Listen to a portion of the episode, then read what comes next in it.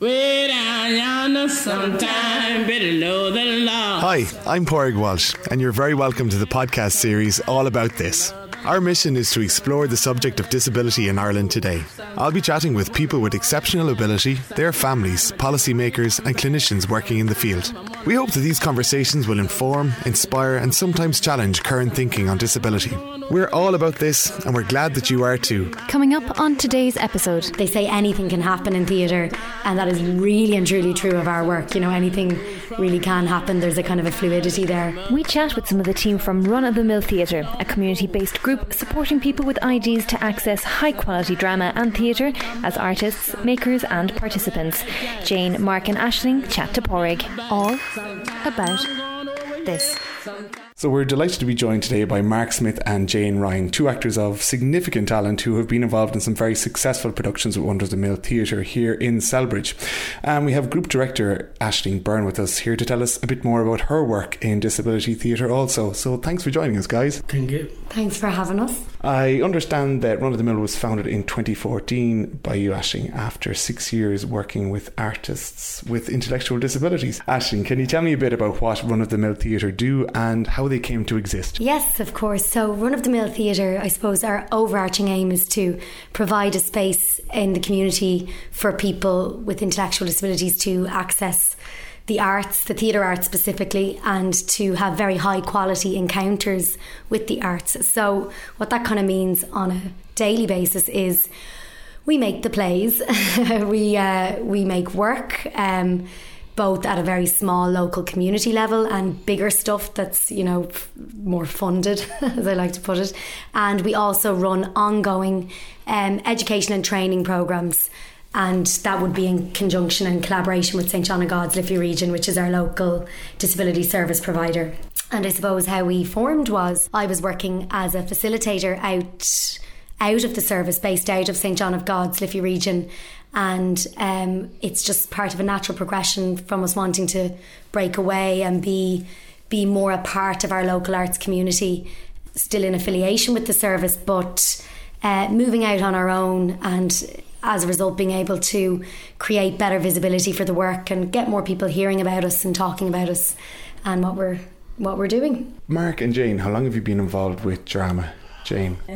It was since September. I really loved drama and it was very good. What are the things that you like about it? That we can put on our own plays and stuff. Can you tell me a bit about the plays that you've done already with Run of the Mill? We did Mamma Mia, and we did Not Another High School Musical. I played Donna in Mamma Mia, and I played Maria in Not Another High School Musical. Okay, very good. Mark, tell me about your history of drama. I started way back when I actually met Ashling, and from there then I just wanted to do stuff in line of arts and music. So I'm actually growing up with music and theatre in my family, so that's worth. Ashling, what inspired you to work specifically with people who have disabilities? I suppose I trained in theatre studies at Trinity, and I took a module in community drama. Not really sure if that was, you know, I was a theatre maker. I didn't know what area I was going to go into. And I did a placement as part of that module in a service for people with intellectual disabilities doing drama, and I just knew immediately there was nothing else I ever wanted to do. So it was as instant as that. I just realised that there was something so exciting about working with people with extra support needs and bringing their perspective on the work. I'm so passionate about theatre. I love the unique perspective that I feel people with extra support needs can bring to the arts. And I also felt that there was a real lack on a wide scale, a lack of provision for people with extra support needs, a lack of inclusion in the arts. I mean, there's some fabulous examples where that's not the case, but they're in the minority. So I just wanted to be part of that movement of arts and disability and supporting people with disabilities to to access the arts. So what were the things that you enjoyed about the productions that you've been involved in? We met loads of different people in it that I didn't know. So how did it feel performing in front of 200 people each night? I was really nervous. Really? Mark, what are the things that you enjoy about drama and being involved in a drama group? I kind of learned a bit more into me, because I actually wanted to get into this show, because I've been wasn't like now, but now getting loads of confidence and getting nice things that happen to me. So yeah, it's good. In the school in Maynooth, they were studying thing there, so they have a bit of an opportunity to come to the show. So we had over 20 students came. So the first night was 10 went, and the next went, and the next and the last show. When I was in Celbridge, I just going to the post office and say, oh, that's King there. And then when I'm in Tesco's in Maynooth, I say, oh, it's just Mark. And I just hope your head fits out the door. The post office, Mark. It was like, oh, but yeah, it was good. And then when I was in the college, a few of my friends and students came to the show as well. It's like, whoa. So yeah, and then I had a big group of guys that I worked with in Tesco's. They actually went to the show as well. It's like, whoa. Including my boss as well. You mentioned that you work in Tesco, Mark. How long have you been working there for? 17 years this year. Were you there when it was called Quinnsworth? Yes, that was back in 1999. Can you tell me what jobs you do when you're there in Tesco, or how you ended up getting that job? Oh, actually, it wasn't any job coaches. It was actually with my dad before he passed away. What happened was he did a job in Quinnsworth at first, and then one of the managers, Maureen, saying, oh, this is Mark. Anyway, so from there then, I went in, did my interview, been there ever since. Back to you, Ashling. What adaptations have you noticed that you've had to make when you're working with people who have additional support needs? I guess for me, when you're working as an artist in this setting, it's exceptionally important that the work is very process-led, and that you don't come in with too firm of a plan, and that you let it be, that the work takes a very collaborative type of methodology, which a lot of like modern theatre is very devised. But obviously working in a context where the literacy rate of the students might be, to go on the UNDP average, is something like 3% literacy rates globally for people with a learning disability. You know, it would be naive to come in and say, here's a script, you've got to learn your lines. So you have to kind of adjust maybe some of the more traditional theatre methods to suit the needs of the people that you're working with. But that said, I think that the way theatre is evolving, the methodologies that are becoming very kind of devised collaborative theatre really suit the people that I work with. And I think something I was very proud of after Reason and Madness was a review by Shakespearean academic Stephen O'Neill, who came along from an organisation called Shakespeare in Ireland, and he commented that the interpretation of Lear that the actors, because they were the creators as well, had made was actually really in keeping with current trends in Shakespeare, which is, as he would call it, post-textual. And I'm sort of saying, well, we're just post-textual because, you know, it's of absolutely no use for us to have a text in the room for the majority of our learners, you know. So there's something ultimately creative about that, and really, really theatrical. There's a real liveness when you're coming to the theatre, and yes, we've worked off a kind of a scaffolding of a script that we've put together, but I mean, really and truly, they say anything can happen in theatre, and that is really and truly true of our work. You know, anything really can happen. There's a kind of a fluidity there, which I think is exciting. So I suppose, yeah, adjusting some of those more conventional ways of working in theatre from script-based work would be very necessary. So Mark, who are your inspirations, and who are your favourite actors, and why? Okay, Dane Radcliffe, because I'm into Harry Potter anyway, and I know all the stories about Harry.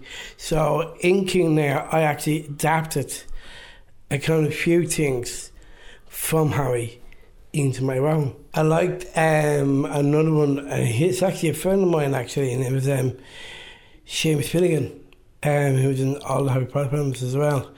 My other one is Sean Connery. No, James Bond. That's my thing of Sean Connery. The reason I like Sean Connery, because he was the very first Bond, and I liked him because he's Scottish. How has having Down syndrome impacted on your life? Sometimes some people do call me that, and I don't like it. There is a few people actually comment on it. I know a few people in Tesco, and I know one guy, he said, "Are you here?" And I said, "I work here." And he said, "You're Down syndrome, get lost." And so I just deal with it, and that was it. Talk to my boss, and that was it. At Run of the Mill, we feel like our actors' disabilities are something we really celebrate. So it's never seen as a negative in our drama, sure it's not. No, it's not, because like I remembered about when Ashling sent me the scripts, Polaire, and I said, I'm in heaven, because I've been doing the scripts probably nearly 4 or 5 times a week. And then on a Friday, then I do a full blast. So I'll probably do like 4 or 5 hours Friday, Saturday and Sunday. Like 5 hours each day at the weekend. And I'm actually more confident now on stage as well. So there you go. Yeah, Mark highlights a good point there that despite the fact that we don't do very heavily text-based work, ultimately there's going to have to be lines to be remembered for a performance as best one can. And so, as Mark will point out, you know, he might, I've worked with actors with and without disabilities, and Mark will probably have to work just that little bit harder and for that little bit longer in order to be able to remember everything he needs to remember. Exactly, and same for Jane. And I think that for me, that makes their achievement up on the stage all the more amazing, you know. But the feedback for every show we would do from the Not Another High School Musical all the way up to the more challenging Shakespeare production would be, how did you guys remember all those lines? Or sometimes to me, people will say, how did you get them to do all that? And I'm thinking, actually, they did it themselves. I didn't get anyone to do anything. I was just a cog in the wheel, you know, facilitating the talent that's already there. So I think that's one of the things that's most rewarding for me about the work, is getting people to see the work done. To see the work done by people who have a disability, as Pork was discussing earlier, and done so well. Let's see what you guys are capable of and the talents that you have. Just one last question. With regards to theatre for people with disabilities, is there any ways that you could see it being further supported in Ireland, both by the community and by the government? Well, I mean, obviously the investment by the Arts Council of Ireland in Reason and Madness was a real departure for us. So it was like a real sign of their commitment to the work of artists and arts participants with disabilities. So that's fantastic. And I do feel that, a shift is happening in arts funding, and more theatre companies that are working with people with disabilities are getting the big grants. Like you might have seen Blue Teapot on the Ray Darcy show. They got huge film board funding for the fantastic movie version Sanctuary, which is developed from a play that they did. Equinox down in Kilkenny have been funded for their new show, and we're very much hoping that the Arts Council might continue their investment in us as a group. However, if you compare Ireland to the UK in terms of the prevalence of work and initiatives for people with disabilities to be involved in theatre, you know, we aren't quite on par with the UK yet, who would have probably a company for every district, you know, representing, you know, that community of people. I suppose as well, on a very real note, you know, maybe not so much for Mark and Jane. They've been very lucky with the opportunities that have been presented in some ways. Well, only lucky because they're so talented. But I would have observed in my role as a facilitator across the service, even predating Run of the Mill, any attempt we might have made to support some of the people we work with to break into local community theatre groups to be somewhat challenging. Now, some of the groups in Celbridge have started to become very supportive in terms of, you know, offering up their resources and their costumes and their props and perhaps their time, or, you know, there's kind of a will to collaborate there with us as Run of the Mill. But for the ordinary Joe Soap with a disability wanting to maybe audition to be in one of the local plays, we have found that not every local theatre group is as welcoming. And I have examples of students of mine being turned away from participating in one of their local musical societies because it was considered his participation was considered a health and safety issue.